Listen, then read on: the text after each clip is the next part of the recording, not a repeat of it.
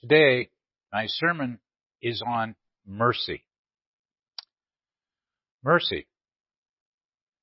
The definitions of mercy you will find in the dictionary are as follows.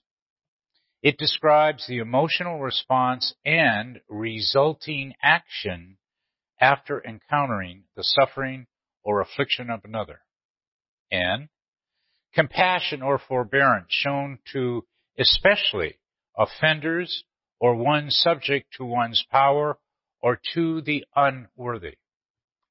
I want to make something very clear right at the beginning of this sermon. And that is, I will be speaking not about the mercy shown to an offender or shown to one subject to one's power or to the one who is unworthy. The mercy I will be speaking about is that shown to our fellow human beings regardless of whether they are an offender or subject to one's power or deemed to be unworthy. Therefore, the better definitions of mercy are alleviation of another's stress or distress.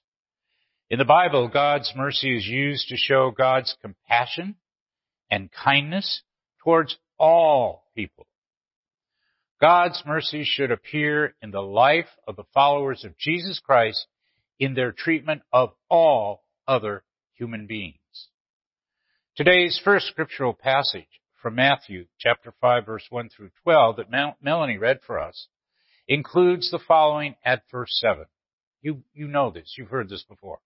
Blessed are the merciful, for they shall receive mercy. This is one of the Beatitudes taught by Jesus in the famous Sermon on the Mount. In order to understand the concept of mercy to which Jesus was referring, we should not separate the Beatitude of mercy from the story in which Matthew places all of the Beatitudes. There are eight or ten of them, depending on how you want to list them. They are a new set of ideals, but related to the Jewish law which had been in existence for centuries at the time of Jesus. They stress kindness. They stress forgiveness, love, and humility.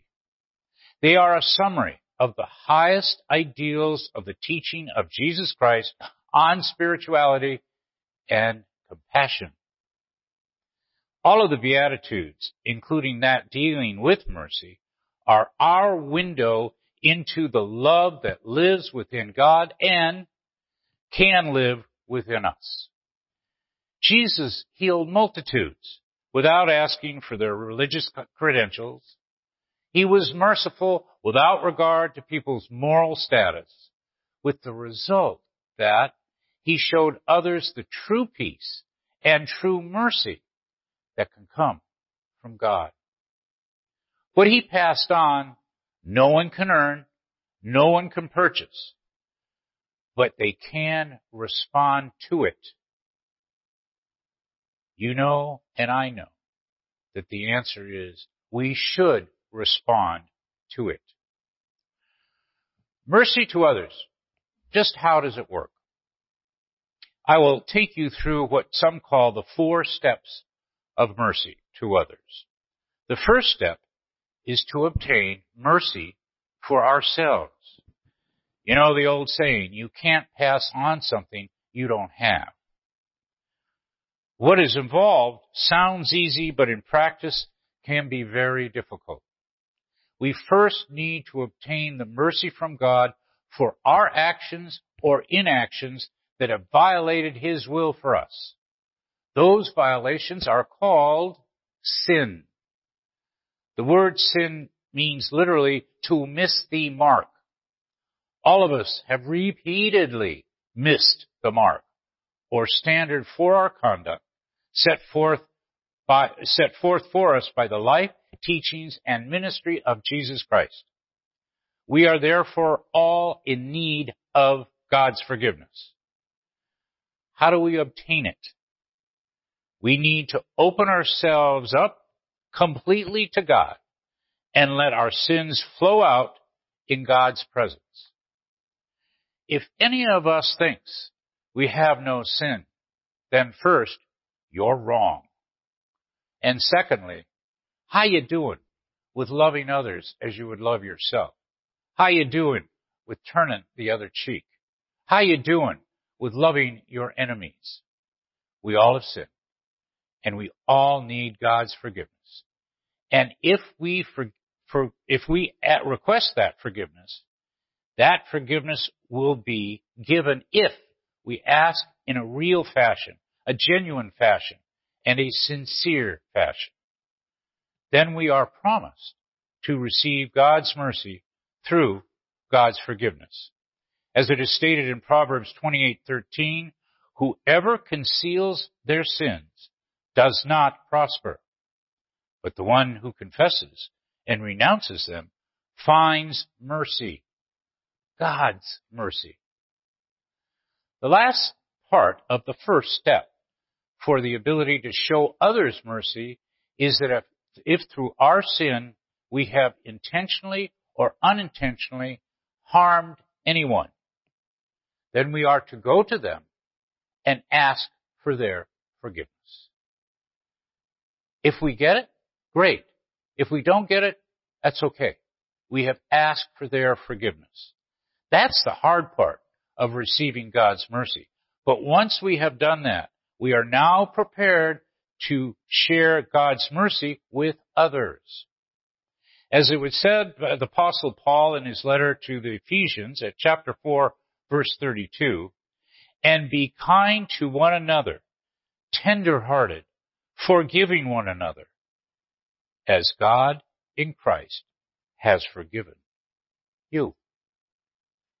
The second step to giving mercy to others is observation which notices. Observation. We must become aware of the world we live in. We must observe that world through a lens that does not discriminate on the basis of wealth or lack thereof, social standing or lack thereof, similar appearance to ourselves or lack thereof, similar backgrounds to ourselves or lack thereof. Once we have actually noticed and seen the world as it exists, then the third step of mercy is to have compassion. The drawing or compelling power of compassion that we can all feel is itself an effect of God's mercy and the gift of that mercy. We all know that our world, our nation, and our communities have much within them that we may choose not to see. People that are not treated equally. People that are suffering due to poor living conditions, poor health care, or abuse at the hands of others. People unable to gain employment due to a lack of opportunity. You all know I could go on and on. But once we truly identify issues like these, the God-given spirit of compassion will rise up within us. Compassion is defined as to suffer together or the feeling that arises when you are confronted with another's suffering and feel motivated to relieve that suffering. We see another human being suffering and the God-given gift of compassion calls us. No, it actually tells us we must do something about it. Then, the fourth and final step to mercy shown to others is to say yes. Yes, I can, and yes, I will do my best to answer that call. When we do that, the real possibility of mercy will come. And the marvelous thing is, once mercy is shown, love increases and observation sharpens. Now we can take our God-given compassion and turn it into action. Our heart joined to our hands and feet to help. It is to see others as not so different from ourselves and to extend to them what we have received from God. God's mercy. Now please remember, Mercy is not giving people what they deserve. A lawyer would tell you that in many cases that's a subject for the law courts. But mercy goes beyond justice. It looks beyond the fault to the need. Mercy does not wait for the other to come groveling to us, but reaches out, making it easy for the other to receive the gift. Mercy is a spiritual victory. Is John Chrysostom preached, mercy is a breath of heaven's air. If we are honest, we all want to receive mercy. We should recognize that others want the same thing. But through belief in God, through Jesus Christ, we have the ability to give away what we most want. And when we stand on self-centered purported moral principles, or we are tempted to put down someone because of the circumstances they may or may not have created, the question arises from the depths. What would happen? What would it mean to show mercy here? What would it mean to open a door for God's love to shine through? That is precisely what Jesus meant when he told the Pharisees in our second scriptural passage, go and learn what this means. I desire mercy, not sacrifice.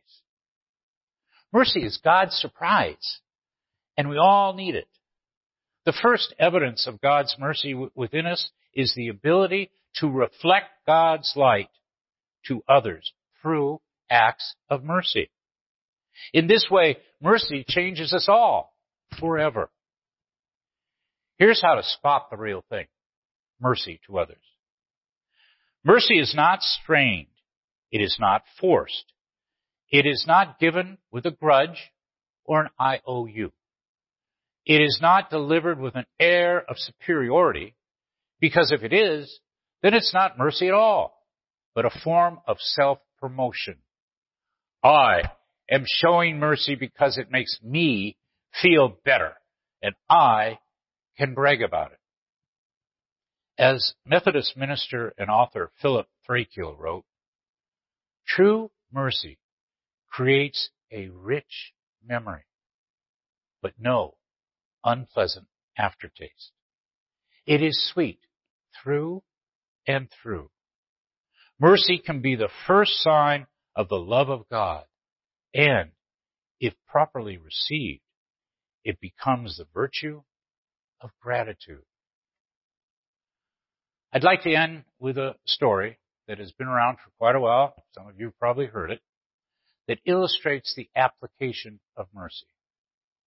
A young employee once stole several hundred dollars from his employer's company. When the breach of trust was discovered, he was ordered to report to his employer. He knew he would lose his job. He feared legal action. His world was completely in collapse. Upon his arrival, the young man was questioned. When asked if the charges were true, he answered, yes, they are. When he was asked why he did it, he answered that his wife was intended to start cancer treatment, but they could not pay for the deductible. Then came an unexpected question from the employer. If I keep you in your present capacity, can I trust you in the future? Startled, the employee responded, thank you very much but I don't deserve to keep the job. I violated your trust in me and I feel so ter- terrible about it. I cannot continue to work here. The employer responded, I'm not going to press charges and I want you to continue in your present responsibility. The employee shook his head in the negative and the employer said, I think you ought to know you are the second person in this firm who succumbed to temptation. I was the first. The mercy you are receiving, I received. And it is only through the mercy of God that can keep us both. out of the mercy shown to him, the employee stayed with the company and eventually became an officer of that company. We all have succumbed to temptation. Therefore, we all are in need of God's mercy. And we all have the ability through Jesus Christ to give God's mercy to others. Let us see the need, have the compassion to address the need, and let us do so with God's mercy. Amen.